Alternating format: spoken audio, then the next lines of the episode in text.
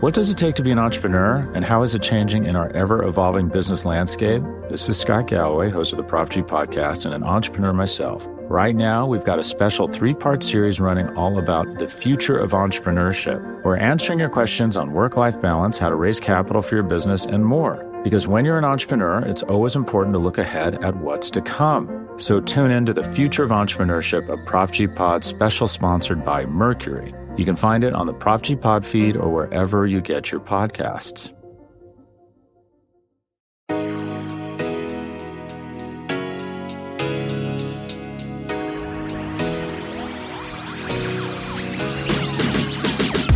Hello, happy Saturday. Welcome back into the Arrowhead Pride Best of the Week podcast. I'm host and audio producer of the Arrowhead Pride Podcast Network, Steven Serda.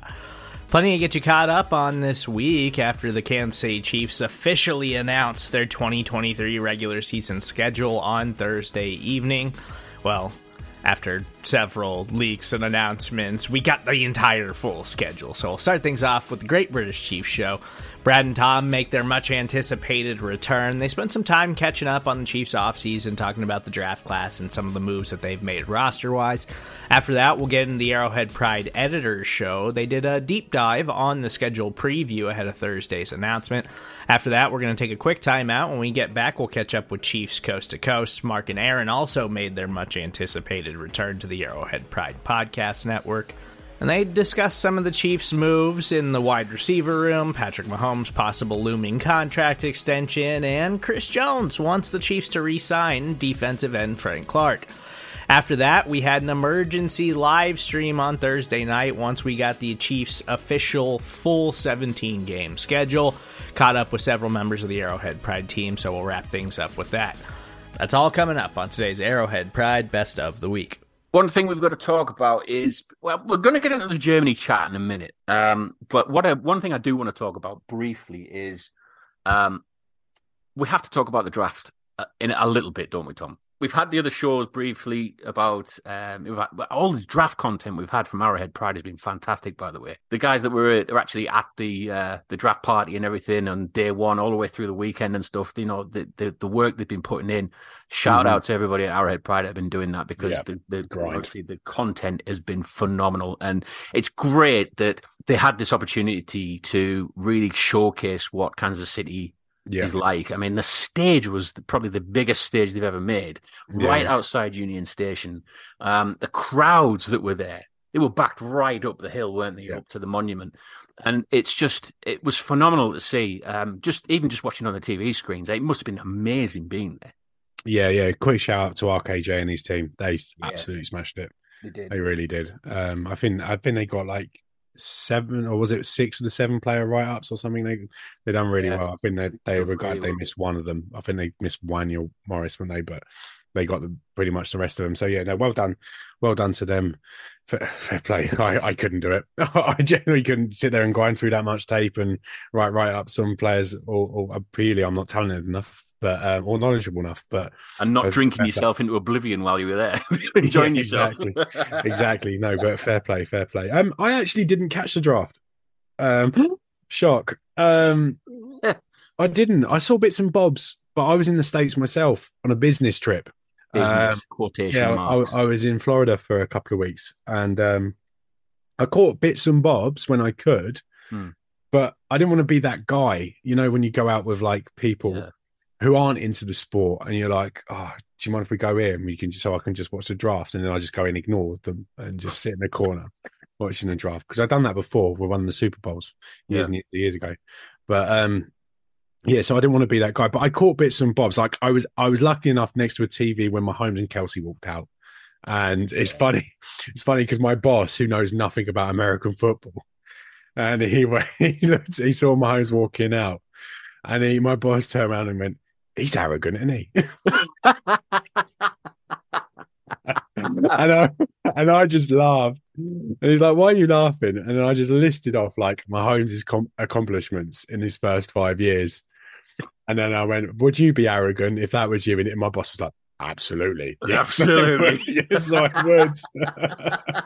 uh, did that did make me laugh. That I I tell you what, the Chiefs had their nuts out swinging, didn't they? That weekend on the bits I saw. Any excuse to show off, they took it, and absolutely they should. They're defending Super Bowl champs, hosting the NFL draft. Like you're finally getting to show KC off to a grand stage. They're never going to host a Super Bowl in Kansas City, so the draft is the next best thing. Yeah. And the fact they're doing it as defending Super Bowl champions, it was just wonderful for them to do that. For for Mahomes and Kelce to walk out with the Super Bowl trophy, and then for Kelce just to get on the mic and just do his gimmick again. It was just honestly you, you have to admire it. Even like even the bit because I did see see the the pick as well live, the the Felix pick.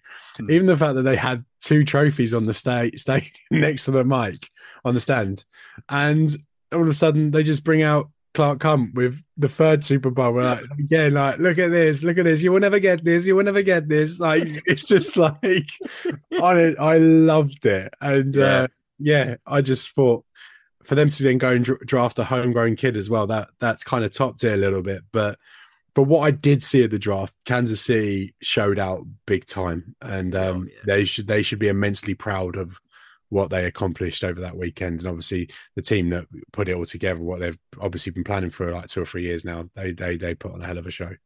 Made you proud to be a Chiefs fan, didn't it? it I mean, these these are we, we mention it all the time. It's a golden era of Chiefs football right now. of course, it is. Yeah, you know, and and quite rightly, Clark Hunt is is reveling in it, and obviously mm-hmm. Mahomes and Kelce are, and and like you said, to see that and to rub their faces into uh, the fact that the Chiefs are current Super Bowl champions and everything. Yeah. It just, yeah, I, I was very much grinning from ear to ear when I saw that, and it's funny because you saw a lot of the other fan bases on social media, didn't you? Just like yeah, this is this is absolutely unacceptable a draft, and uh, yeah, it was it was funny. It was just just hilarious to watch. Just it's it, the whole celebration of football, but also the celebration of the fact that this city yeah. has got its chance. It's there. It's in the limelight. I mean, there's so many things. All roads are leading into Kansas City right now. Yeah, we still need an NBA team still needs an NBA team. I'll just, I'll just ice hockey first. After going to an after going to an ice hockey game in Tampa, I went to the, the the game where the Leafs clinched the series against the Lightning. Yeah, and it's the first time I've been to ice hockey games here. I've never been to an NHL game before. I went to an NHL game, happened to be a playoff game, happened to be game six, had, was an elimination game for Tampa Bay Lightning. Yeah, and honestly, one of the most fun nights I've ever had at any really? sport ever. Honestly, it was phenomenal. The atmosphere was electric, and like there was so many Maple Leafs fans there as well. And obviously, they clinched the series. Yeah. The game was pretty good as well. And after going to being able to witness that, I actually said to, said to the guy that I was with, I said, I really hope Kansas City get an NHL team because the basketball they've got it anyway because they've got the Jayhawks down the road. They've got yeah. they've got they've got Missouri as well. But if they can get and obviously they get the tournament every year at the Sprint Center as well. So they don't really. Is it T-Mobile Center now? Apologies, don't sue me. Um, but if they could get, if they could get an NHL team, that would be ideal, perfect. Yeah. Kansas City needs an NHL team, not an NBA team. Well, they need both. Let's just say that. Yeah, I would never leave. I would never leave. never leave. So you're not a Maple Leaf fan then?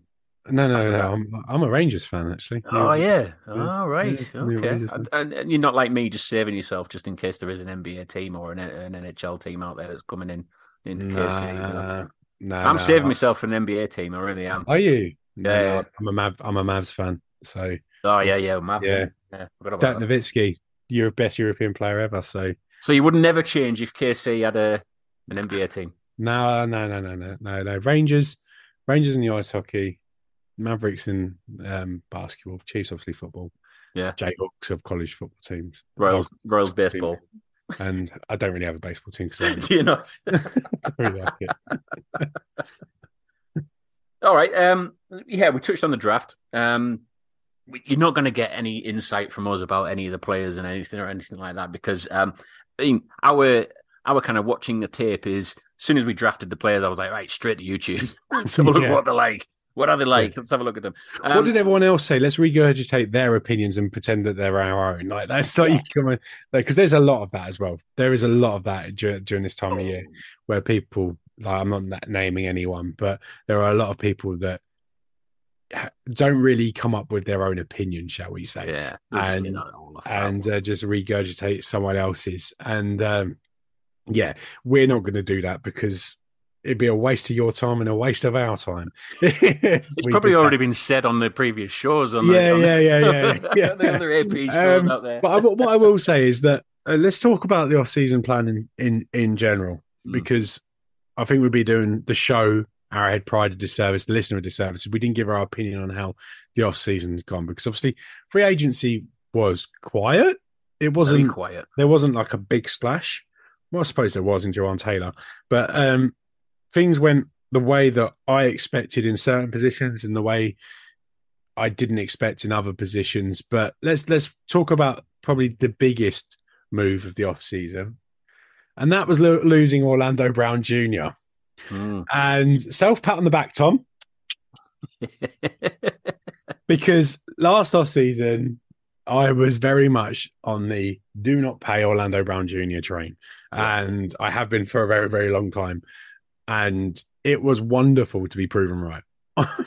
Honestly. Yeah. Because he didn't get the deal he wanted. And I have, do find interesting what the Chiefs have done at the tackle position since. Mm-hmm. Like obviously they signed Jawaan Taylor to play left tackle originally, but now it looks like he's going to stay at right tackle. And is it Devonta Smith? Not Devonta Smith, Devonta, the guy that was at the Tampa Bay Buccaneers, the left tackle. I've forgotten his name. Forgive me. Oh God, bad. We Will literally he? signed him last week. Will no, no, I cannot remember. I'll, I'll, let you dig that one up. yeah, yeah. So it looks like uh, Jawaan Taylor was going to stay at right tackle, which I'm actually okay with. And like some people have been like annoyed if Jawaan Taylor doesn't play left tackle, but I'm of the opinion where it's absolutely fine to pay a lot of money to a right tackle. Like I get the whole blindside thing. I get left tackle is one of the premium positions in the NFL, but the Chiefs had the best right tackle in football for about four or five years in Mitchell Schwartz, and it made such a difference to the offensive line. Donovan Smith.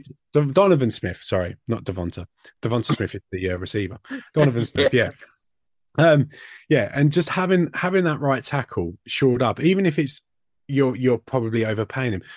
Who the hell cares if mm. you're overpaying him? Because you've now in a position. If say Jawaan Taylor stays at right tackle, he's a very very very good right tackle. We're in a position again. Left guard sorted, center sorted, right right guard sorted, right tackle sorted. If mm. there's a little bit of a drop off at the tackle position, left tackle position, you can take that like yeah. it's not ideal, but you can take it. And it's not like Orlando Brown was some well beaten left tackle. He absolutely wasn't. He had his flaws. Like Donovan Smith is going to have his flaws.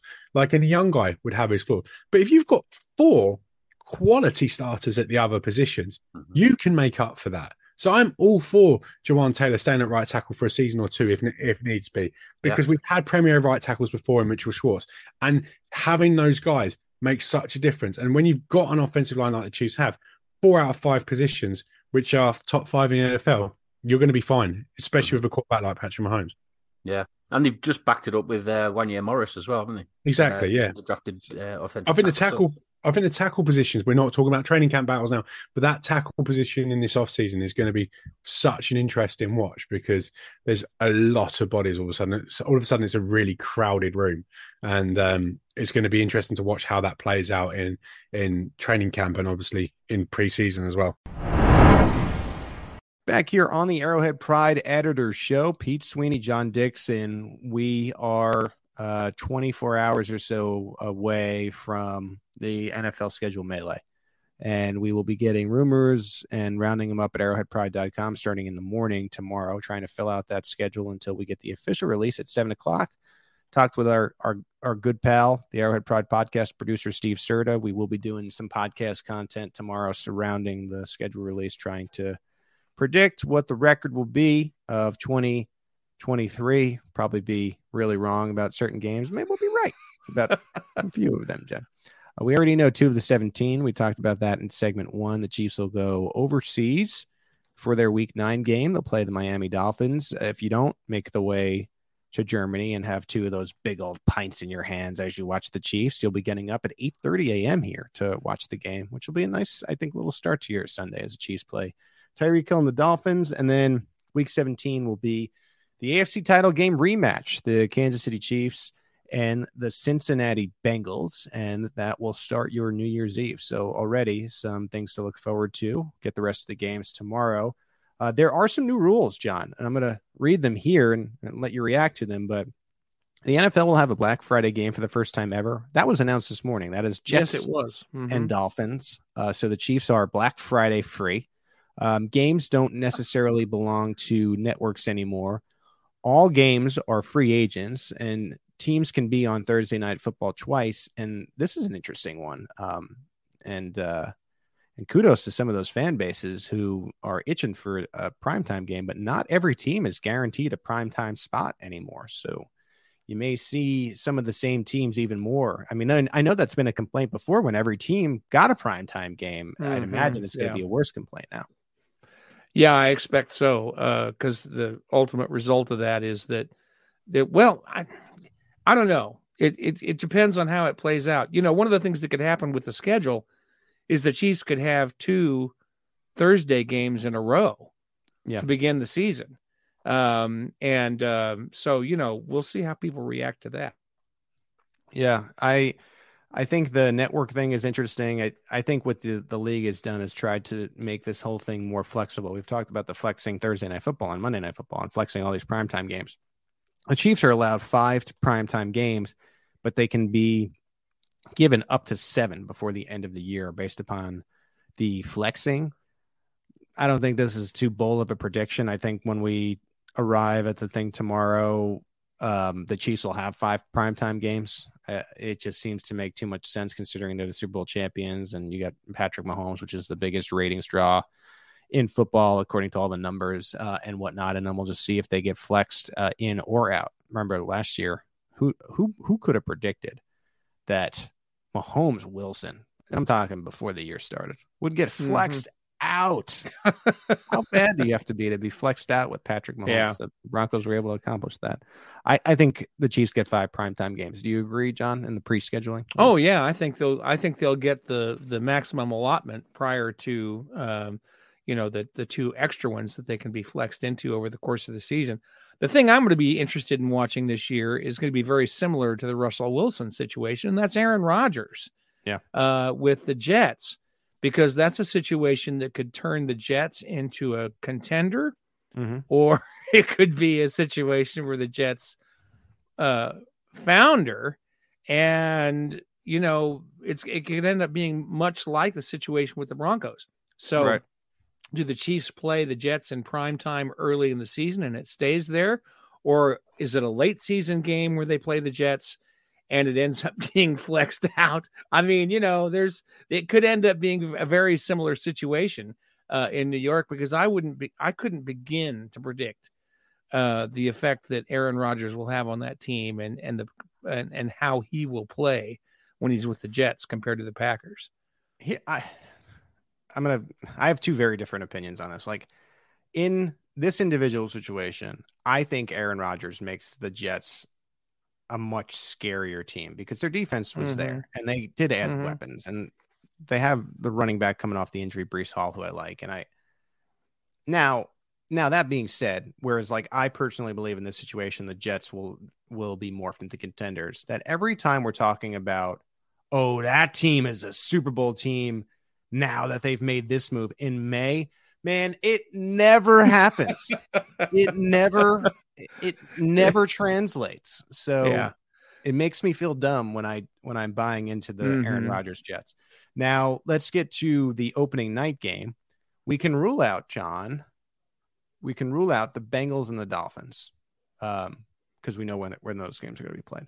So, banner night, Kansas City, September 7th. We have the three division teams Broncos, Chargers, Raiders, Bills, Bears, Lions, or the Eagles in a Super Bowl rematch. Who gets the opening night nod?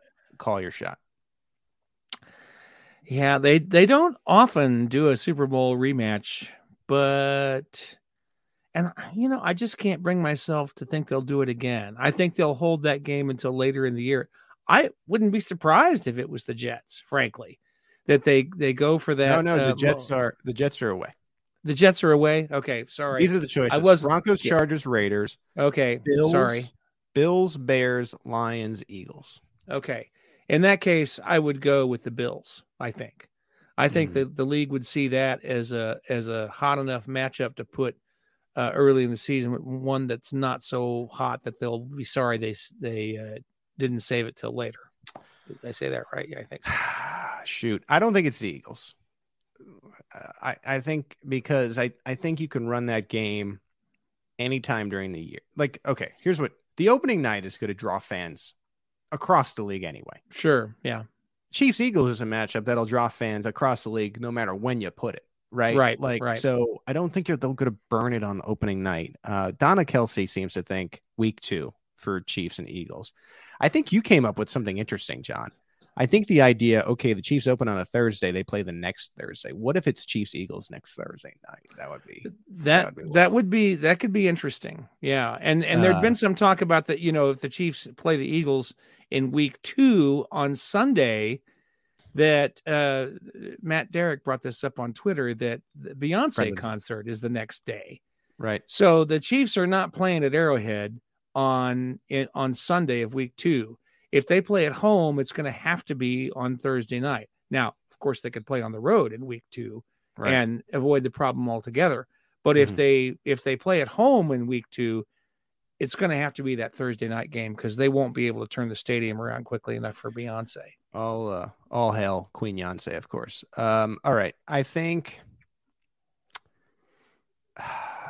Oh God! All right, I'm going to make my pick here. I think it. I think it's going to be a division game. Hmm. and I think it will be. I think it'll be the Chargers. I'm gonna I'm gonna I'm gonna call my shot and say Chiefs Chargers to open the year. Herbert Mahomes. I wanted to pick the Bears. I hope I don't regret it because I'm I'm on record now. But I I'm gonna go with the Chargers. We'll see. They they Amazon loved Herbert Mahomes last year. I think sometimes you know these these these execs do a lot of this group thinking, and I think the NFL goes with Herbert Mahomes. But I, you can hear the regret in my voice. I think I'm going to be wrong. What does it take to be an entrepreneur, and how is it changing in our ever evolving business landscape? This is Scott Galloway, host of the Prop G podcast, and an entrepreneur myself. Right now, we've got a special three part series running all about the future of entrepreneurship. We're answering your questions on work life balance, how to raise capital for your business, and more. Because when you're an entrepreneur, it's always important to look ahead at what's to come. So tune in to the future of entrepreneurship, a Prop G Pod special sponsored by Mercury. You can find it on the Prop G Pod feed or wherever you get your podcasts. Hey, it's Kaley Cuoco for Priceline. Ready to go to your happy place for a happy price? Well, why didn't you say so? Just download the Priceline app right now and save up to 60% on hotels. So, whether it's Cousin Kevin's Kazoo concert in Kansas City, go Kevin, or Becky's Bachelorette Bash in Bermuda, you never have to miss a trip ever again. So, download the Priceline app today. Your savings are waiting Go to your happy place for a happy price. Go to your happy price, Priceline. Fortunately, we have a pretty good roster here, the reigning world champions say. We're just bringing guys in who will fill out the roster, add depth, and compete for positions. I think that was kind of their approach to this draft. They got guys who can go in, play what they want, fit their mold, can play a couple of different positions. And Felix Anudike-Uzomah is one of those players. This from Nick Schwert on Twitter. FAU is only 21 years old at age 19 playing in the Big 12. He had 14 and a half tackles for loss and 11 sacks.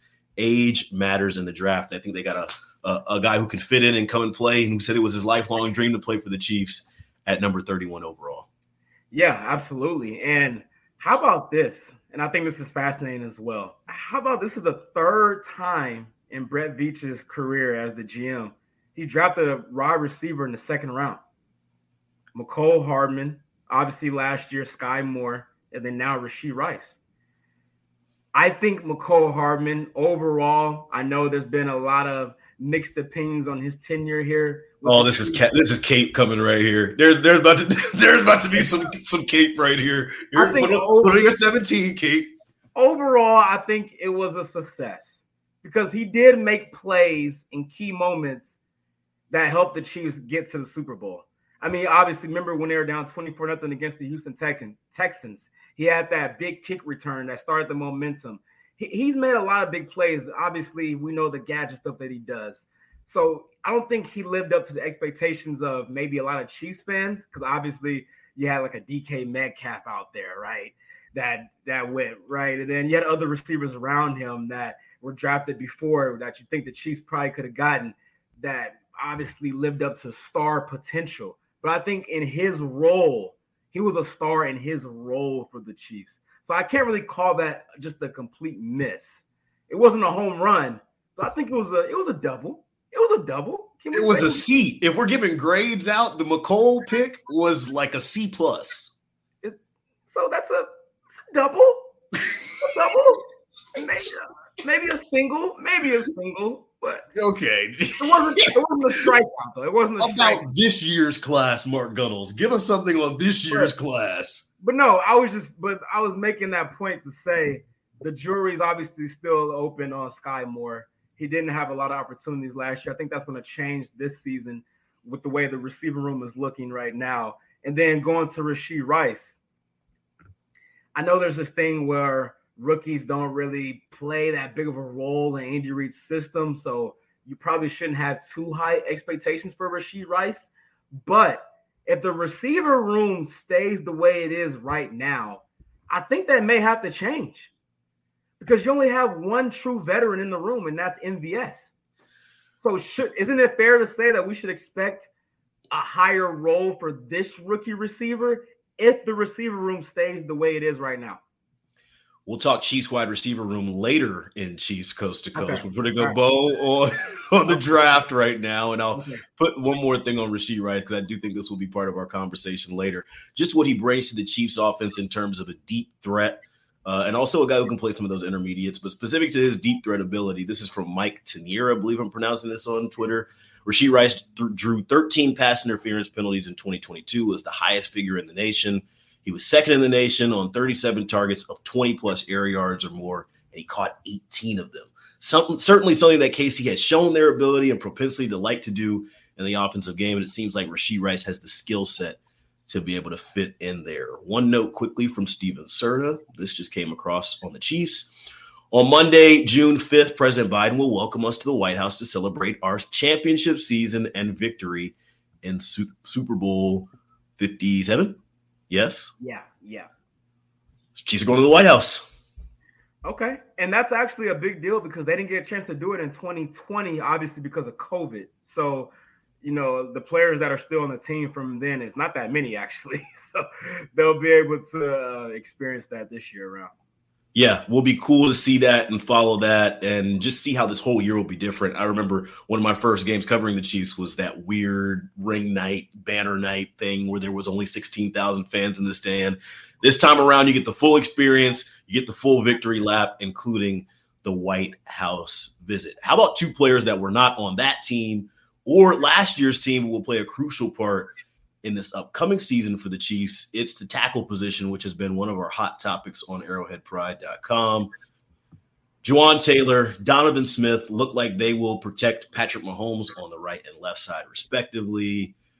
Are they the answer right now? Or what do you make of it? I mean, it's currently May 10th. The Chiefs will not play a meaningful football game for a very long time.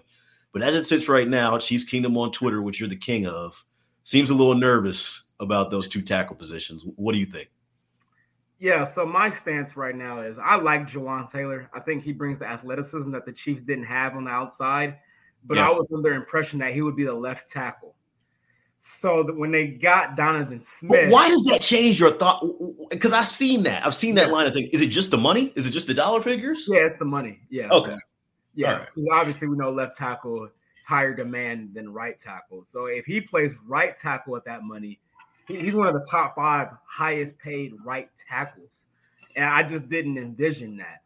And, you know, Donovan Smith, he's a veteran. He's obviously been around the block a while. But if you look at him the last couple years, he's regressed. I mean, he then he's had injury issues as well. He's always one of the top guys in holding penalties. So something that's not really uh, I'm looking forward to. I would have loved him as a depth piece.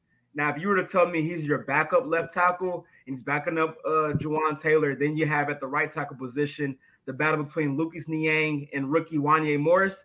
I'm all in at that point. I love it. But him as a starting right left tackle, I'm I'm I'm yellow light lad on that one. I, wow. I'm I'm a little a little nervous. Look at Gunnels showing some pause. I got to be a little nervous if he's my starting left tackle. I, I got to be honest with you. I, I, wanted Jawaan Taylor to be that guy. I, I agree with you on uh, Taylor kind of fitting some of that athletic profile that they like from their offensive linemen. For the Chiefs in their tackle position this offseason, it I feel like there was maybe 32 options on the board, right? Like a couple of those options included Orlando Brown. A couple of those options included Jawaan Taylor. A couple of those options included Donovan Smith. I think some of those options included trading up for a guy in the first round. And we heard rumors about that for a while. We heard, we heard, I even saw Pete Sweeney tweeting out on draft night that they were looking for a partner and weren't getting the same type of feedback that they were used to getting. Maybe some of that Chiefs fatigue kind of seeping into how GMs do business and how GMs do trades. Anyway, all those through 32 options on what to do with the tackle. One of those options is we bring Donovan Smith in on a team friendly deal, and he starts or breaks camp as the starter. The deal is team friendly, and we've gotten details. This is from Greg Auman, who does a great job covering the Bucs on Twitter. He tweeted earlier this week Donovan Smith's one year deal with the Chiefs was reported up to nine million, but without incentives, it's just a three million dollar deal with a base salary being 1.98 million.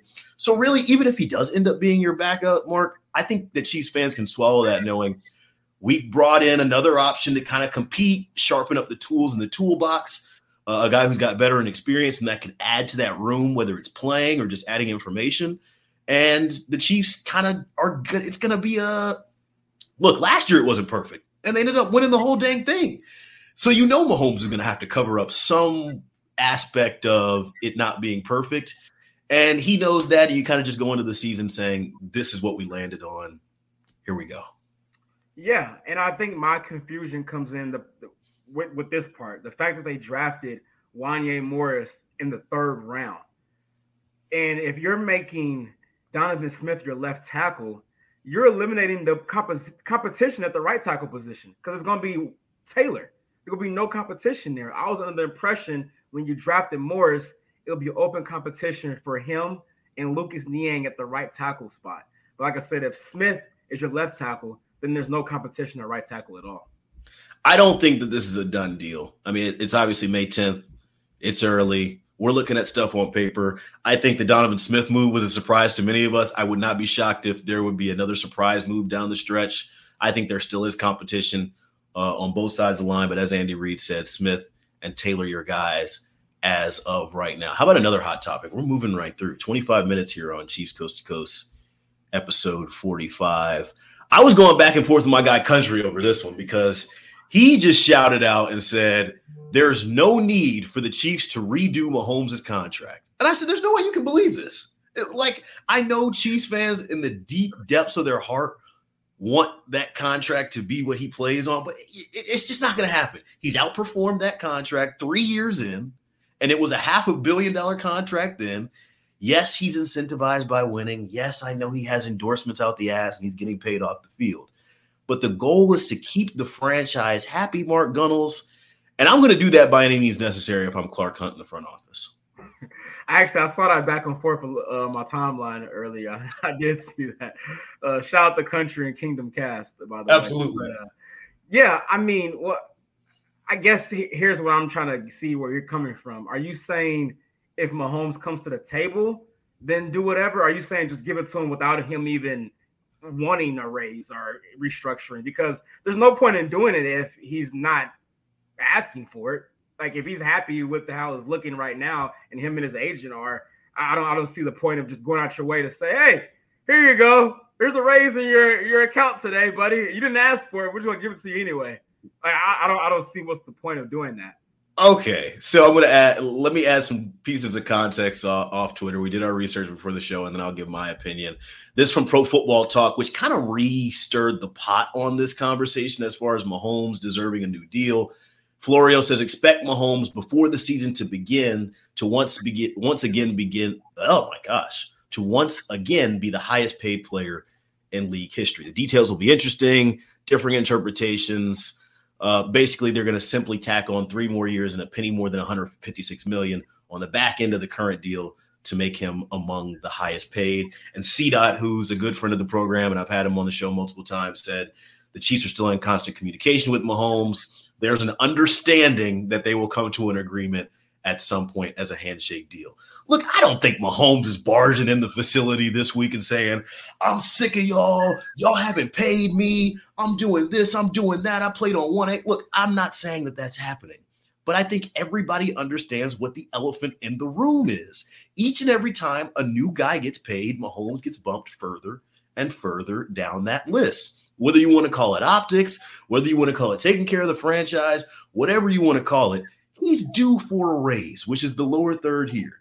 Chiefs Kingdom saw Patrick Mahomes, or excuse me, saw Tom Brady do it for years and said, oh, well, look what you can do with a lower raise. And they'll prop that up as an example. But that's not guaranteed, man. That's not guaranteed. And if you want to take care of this guy, you want everything to be happy and roses. And as we've talked about on this program before, you want him to, to not use that 15 switch and say, all right, I want to do this or I want to do that. And you want to make sure everything's simpatico. Take care of it before, before it becomes a problem. Oh yeah, absolutely. Okay, now that you're coming from that angle, then yeah, I agree. I do think there will be a point where they do come to the table and uh, restructure that contract to where it, it meets, you know, close to where it should be. I don't think Mahomes is going to break the bank. I, I still think at the end of the day, he does understand that you know, obviously, the more salary that he takes on, the less talent is going to be around him. And I, and I truly do believe that he's one of those guys that is chasing championships and I, I do think he is chasing Tom Brady. But obviously, there will be some type of restructure at some point that makes sense for both sides. So yeah, I do agree with that. I don't think it's going to happen before the season. I think uh, that's a little uh, jumping the gun there. I, I think they're going to wait to see what happens with Joe Burrow uh, that could happen this offseason. But you want to do it before then, right? Like, well, like if you're the Chiefs, you want to do it before Burrow gets paid and before the, these some of these other contracts get done because that secures you from well, having to but, up the number. But does Mahomes and his team want to do it before? Let's hear what Clark Hunt had to say about this. He was asked about this draft week before the second round, and this is what he had to say about Mahomes' contract. Well, I, I, don't know that there's really a way uh, to quantify it uh, financially, and uh, you know, no matter you know what he makes over his career, I'm I'm sure one way or another he'll be underpaid. Uh, the great thing about Patrick is uh, when we did that deal, he recognized that he wanted to give the club the flexibility to build the team around him, and that contract was structured in that way. Uh, we're only one year uh, into a 10-year contract, so so there's a long ways to go. But I think what Patrick cared most about uh, was winning. Um, and uh, he certainly has been able to do a lot of that. Uh, Brett Veach has had enough flexibility uh, to be able to add uh, quality players each year, and that's you know part of the reason why we were able to lift the Lombardi Trophy again. My whole thing is you don't want Mahomes to even have to come to the table. You want to meet him in the driveway and say, "Hey, bro, I got something for you." And even if it's not a perfect deal, it shows that you're willing to work with a guy that's done everything for you. And, and this is a conversation that we'll continue to have, but that, that's my stance as of it. Yeah, but I mean, based on everything that we know, they're in constant communication. Him, Mahomes, Veach, Hunt, Andy Reid, they're all in. They're all on the same page here. I, I don't really have too much concern that they'll get something figured out. How soon will it happen? Who knows? But I, I don't think uh, Chiefs Kingdom should be too worried about it because Mahomes, at the end of the day, he wants to win. He's chasing the ghost in Tom Brady. Rolling right along here on Chiefs Coast to Coast. Just talked about Mahomes' contract, and we'll preview the Chiefs' schedule later in the show. So stick with us for that. But right now, I want to talk about Chris Jones's Twitter account because he has dedicated his Twitter account to one thing and one thing only. And I never thought I would see this happen. I don't even think it's really worthy of what he has dedicated his account to. But Chris Jones said has he will tweet this every single day until it happens. And it's the Chiefs reuniting with defensive lineman Frank Clark. He was cut earlier in the offseason, one of the earlier moves, uh, salary cap saving. I, I had to look up and see what the exact figure was, but Chris Jones says he wants to run it back. I think he even tagged Mike Pennel as well, which is a former Chiefs D lineman. We'll talk specifically about the unit um, in this in this segment as well. But Mark, very simply, should the Chiefs bring back the shark, Frank Clark? I mean, yeah, if it's on a team friendly deal, you know, the veteran minimum, sure, why not? if you want to come work for free, sure. I mean, come on, man. 1.5 million is not just you know, if we got that, that wouldn't be for free, right? You, will be living in you'll be in you'll be in the hills out here in LA. Yeah, you wouldn't have no sacks though. It, it, it wouldn't be it wouldn't be any sacks. but um, I mean, I am a little surprised that he's pushing so hard. I mean, obviously, I know they have a great relationship. They're friends off the field. I get all of that, but the timing of it is kind of funny to me because he just started doing this like what two week a week ago or so. It just started. it was this week. It, it, yeah. it really ran, it really yeah. ramped up this week. Yeah, and uh, shout out to Serda here. The Chiefs saved 21 million against the cap by cutting Clark. Smart, wow. smart decision. Yeah, I would say so. But it's it's interesting, right? Because they have a lot of they have some depth down at the edge. Because you, you brought in a Omenihu from the Niners. I feel like that move has been talked about enough. Then you got obviously Felix. You still got GK there in his second year you know, you got some bodies there. I mean, it wouldn't hurt bringing Clark back on a cheap deal as a rotational piece, obviously. So I'm, I'm all for that. But I'm just not sure if he's going to come back on that type of deal. I could see some team maybe give him a little bit more than you know just the real the vet minimum. So we'll see. But the fact that Chris Jones is pushing it so hard makes me believe that he's in communication with Clark and he knows something that we may not know. So we'll see what ends up happening at the end of the day. But I'm all for it on a cheap deal that doesn't hurt the cap. I think this is Kingdom Cast in the chat right now. The the newest member is that is that D Mac? Oh, is that D-Mac in his YouTube account? He yeah, says the Chiefs uh, yeah. the Chiefs already sunk seven million in dead cap into cutting Frank this year to kind of save the 21 mil. And, and, it's interesting you mentioned the edge depth. Mike Clay, who does a great job from ESPN, does a bunch of their fantasy stuff. He ranked all 32 teams as far as their edge rush units are concerned, and he has the Chiefs 23 out of 32. Karlaftis, FAU, Omenihu, Mike Danna, and Malik Herring. Looking at that group on paper, I would like to see them add someone. And this is Brett Veach we're talking about. It's May 10th. By the time we get down to St. Joe, we'll be having the same conversation. And then, oh my goodness, here comes Carlos Dunlap. Oh my goodness, here comes uh Suggs. Here comes Terrell Suggs. Like the Chiefs every year. We're looking at their paper, we're looking at their unit on paper. Eh, leave some room to be desired. Maybe Frank Clark again. And then, oh my goodness, they bring in a guy on a vet minimum or with the last little bit of their cap savings. I'm not worried about it now. Yes, I see the room for growth and improvement. Um, but I don't know if we automatically have to say Frank Clark. I know he gives you the, the warm, fuzzy feelings. I think it would be cool for him to go out as he went out last year. I, I, I know I'm not a Chiefs fan, I wouldn't want to taint that. That that that moment of him hugging Spags that I tweeted out, the moment that he's on the bench, kind of letting it all soak in. That whole season, kind of the the ebbs and flows. I know Chiefs fans have gone hot on him and gone completely cold on him. Uh, it's okay to close that chapter and say we can get somebody younger uh, and cheaper. And I've always said I do believe they'll bring one of the two back between him or Dunlap. I agree. Yeah, but it's gonna be like you mentioned. It's gonna be a late signing in the. It's gonna be like 100 degrees outside in Kansas City. It's gonna be it's gonna be sweating out there, uh, reporting for your network, and it's gonna happen just randomly, like in June or something. I'm going to start with mine and then we'll go around the circle here. let's go clockwise. So let's see. I got to point this way, the way the camera is. I will go to Ron first, followed by John and to Steve. I think the schedule is a little bit different than years past. We had mentioned the rules of broadcasts and channels holding different rights to different games, and it seemed like they were really leaning into the better teams of the league. And I think you see that with the Kansas City Chiefs. I wrote this on Twitter. When Andy Reid came to the Chiefs, Kansas City was playing 10 noon games a year, only had the two primetime games. I know that Chiefs fans were starved for primetime I imagine tonight it is the opposite because there's only two noon games on the schedule, a maximum of five primetime games. They don't even count opening night. So that's six primetime games. The Chiefs can get two more. no early morning at Arrowhead rolling in at noon. And one of the noon games is on Christmas Day. So I don't even really know if you could count that on a Monday. So in reality, that normal noon game that you're used to, that noon game, there's only one of those all year. And you get it in week two um, against the, the Jaguars. And it's just uh, an, an incredible I think, turn of events and just a sign of what Andy Reid has done in, in Kansas City. And look, when you're the reigning Super Bowl champions, the networks that w- have this free for all now are going to want you in their later slots. And what that leads to is Kansas City playing at late times. Most of the games, 325 or later, and we'll see if they even get flexed from some of those games into the prime time.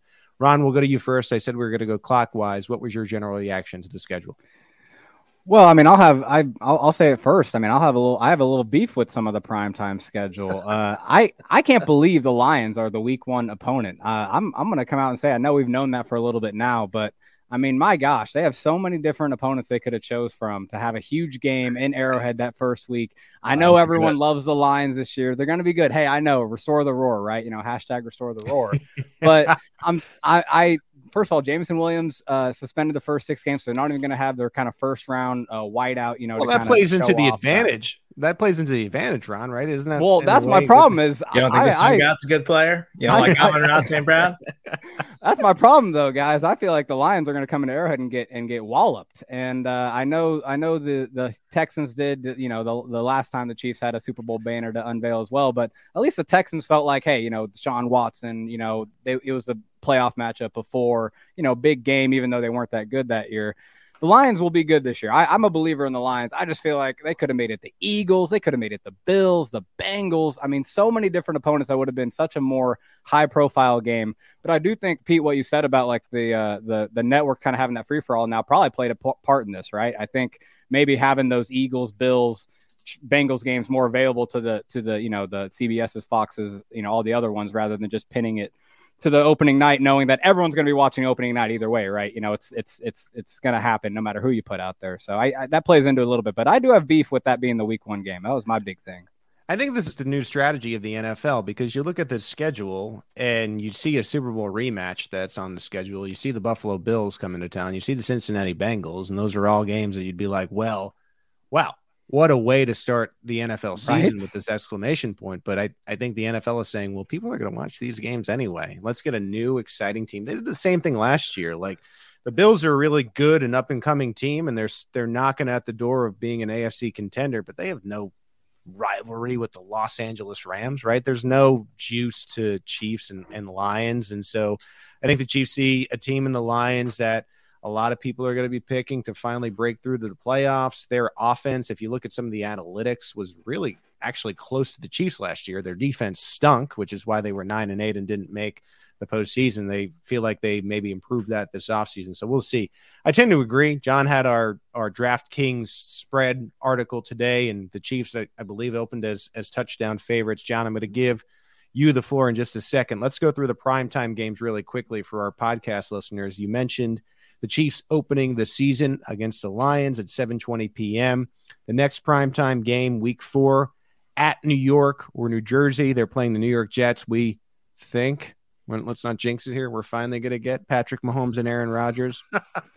Two weeks later, Week Six, uh, 7:15 on Amazon Prime. This is Thursday night football against the Denver Broncos this one can't get flexed out, Russ. Even if even if you guys are are zero oh and five, so the Chiefs will be heading to or they will be stay at Arrowhead and play Denver on Thursday Night Football. Uh, that is after a game against the Vikings on Sunday. Uh, week seven is the Chargers. Uh, this is two back to back. Oh no, I'm sorry, that is not a primetime game. They yeah. they do play the Chargers next game. Their next primetime games right after the bye week. After week ten, they host the Philadelphia Eagles on Monday Night Football, 7:15 p.m. Uh, Eagles fans know about Andy Reid after the bye week well. So do Chiefs fans. That might play into the advantage of of that game. But I, I you always knew that Chiefs Eagles was going to be on on prime time one way or another. So you get it after the bye. You have to wait till November twentieth for that game. A couple weeks uh, later. It is the Packers, which was a little bit surprising now that they don't have Aaron Rodgers, but that game will be played at Lambeau Field on, on Sunday Night Football. And then two weeks later, after that, week 15, the Chiefs' final primetime game of the year at New England, and that is another Monday night football game uh, that occurs at Gillette Stadium in Foxborough. So you end up having two Monday night football games on this schedule. You have the two Sunday night football games, the Thursday night football game against the Broncos, and of course, opening night.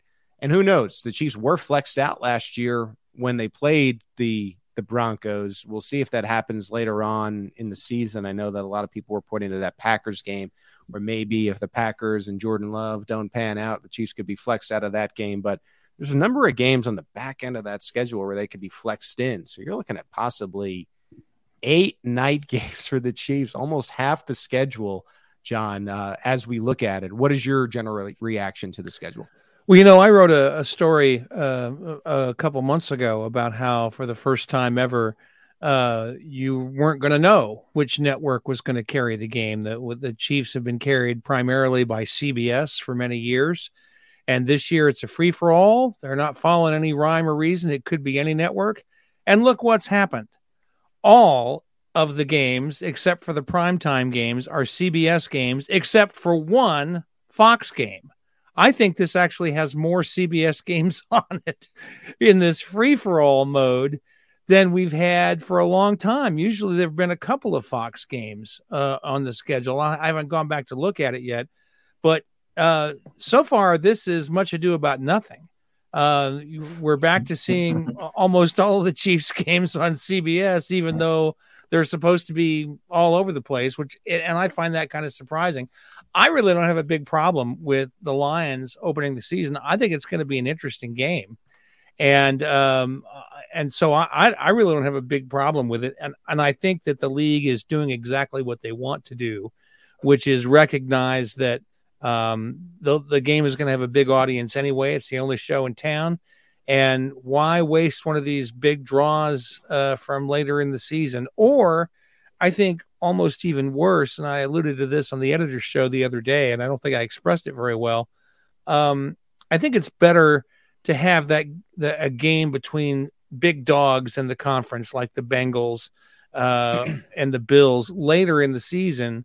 So uh, if it has a big impact on the playoff race, it doesn't happen in week one or week two and all season, you know, that is is the shadow that falls over both teams, however it plays out. So, I'm I think this is a pretty good schedule. I don't see a, a section of it to, that me to me looks like a really difficult five game stretch or an easy five game stretch. It, it all looks kind of uh, up and down all the way through. I think this is going to be a good schedule for the Chiefs. I think you make a good point, John, about the division games and really that final stretch where you see the last five games of the year are Bills, Patriots, Raiders, Bengals, Chargers. Now, of course, there's two division games there, but I think the strategy over the past couple years had been let's have as many division games as possible at the end of the schedule so that they're interesting. Now you're seeing a little bit of, of a shift, I think, in really identifying the contenders here, right? So you see that the Chiefs get the Bills later in the season. I believe last year that was in that that first part of the year. You see the Bengals and should the teams pan out where they want to go and should the rivalry remain as strong as it's been, that could be a pretty good game at the end of the year. You mentioned all the CBS games. And as someone who works for KSHB 41, this is a three game schedule as far as I'm I'm concerned. we don't have to worry about it. No, just kidding. Uh, but yeah, it it it is something where and and it's worth noting this is you're gonna have to check the the channel because uh, every week it, it in a way it's random, especially if if they're not at, at night, right? Where the games are are the same channel every time that they are at night, either be on Thursday, um, Sunday, or Monday. Steve, your general reaction to the schedule. So I, I, mean, a couple more noon games would be nice. Um, that that's uh, that, that's a big thing for me. I love a good noon kickoff, uh, and you know, cover the Chiefs, get done, watch football. But it is what it is. I'm actually excited about the Germany game. That that early start, I think, is going to be awesome. I'll, I'll actually dig that on Sunday. But overall, I think that they did a really good job of spreading this thing out. Like, there's I, I don't think that there's any point in the schedule where you're necessarily like, man, they're in a really down part of the schedule. Like, there's never more right. than a couple of games where you're like, oh, the Chiefs are easily going to go on that stretch and rattle off five games in a row or something like that. Like it, it is pretty spread out, which is nice considering last season when we talked about like the first eight weeks of the season, how that was projected based on uh, the previous year. It was insane. And, and this I actually think is really set up nicely for the Chiefs. Like, uh, you know, the Lions week one, Jaguars, Bears, Jets through the first four weeks. I actually think that's great because all of those teams have a chance to be good and be dramatically improved on last season. So playing them early in the season is good for the Chiefs while they're still figuring things out and, and trying and, and, trying to figure out how the new pieces fit together and, and who they are as teams and stuff like that. Whereas Kansas City knows exactly who they are. So I think that actually works out really well for the Chiefs that first four weeks playing those teams so early. And then you know, getting the Super Bowl rematch week 11 on Monday Night Football, that's going to be an awesome game. That's going to be an incredible game. And we know the Eagles are going to be really good again. So I'm super excited about that. And then I'm happy that they actually put the Bills a little later in the season because they've played them a couple years in a row now, super early in the year. And it seems like the it, it's a totally different story once we get to the postseason than it was when the Chiefs played the Bills early in the season. So I'm excited to have those matchups with the Bills and the Bengals at the end of the season because they're going to be AFC powerhouses that are trying to compete for Super Bowls. What does it take to be an entrepreneur, and how is it changing in our ever evolving business landscape? This is Scott Galloway, host of the Prop G podcast, and an entrepreneur myself. Right now, we've got a special three part series running all about the future of entrepreneurship. We're answering your questions on work life balance, how to raise capital for your business, and more. Because when you're an entrepreneur, it's always important to look ahead at what's to come. So tune in to the future of entrepreneurship, a Prop G Pod special sponsored by Mercury. You can find it on the Prop G Pod feed or wherever you get your podcasts.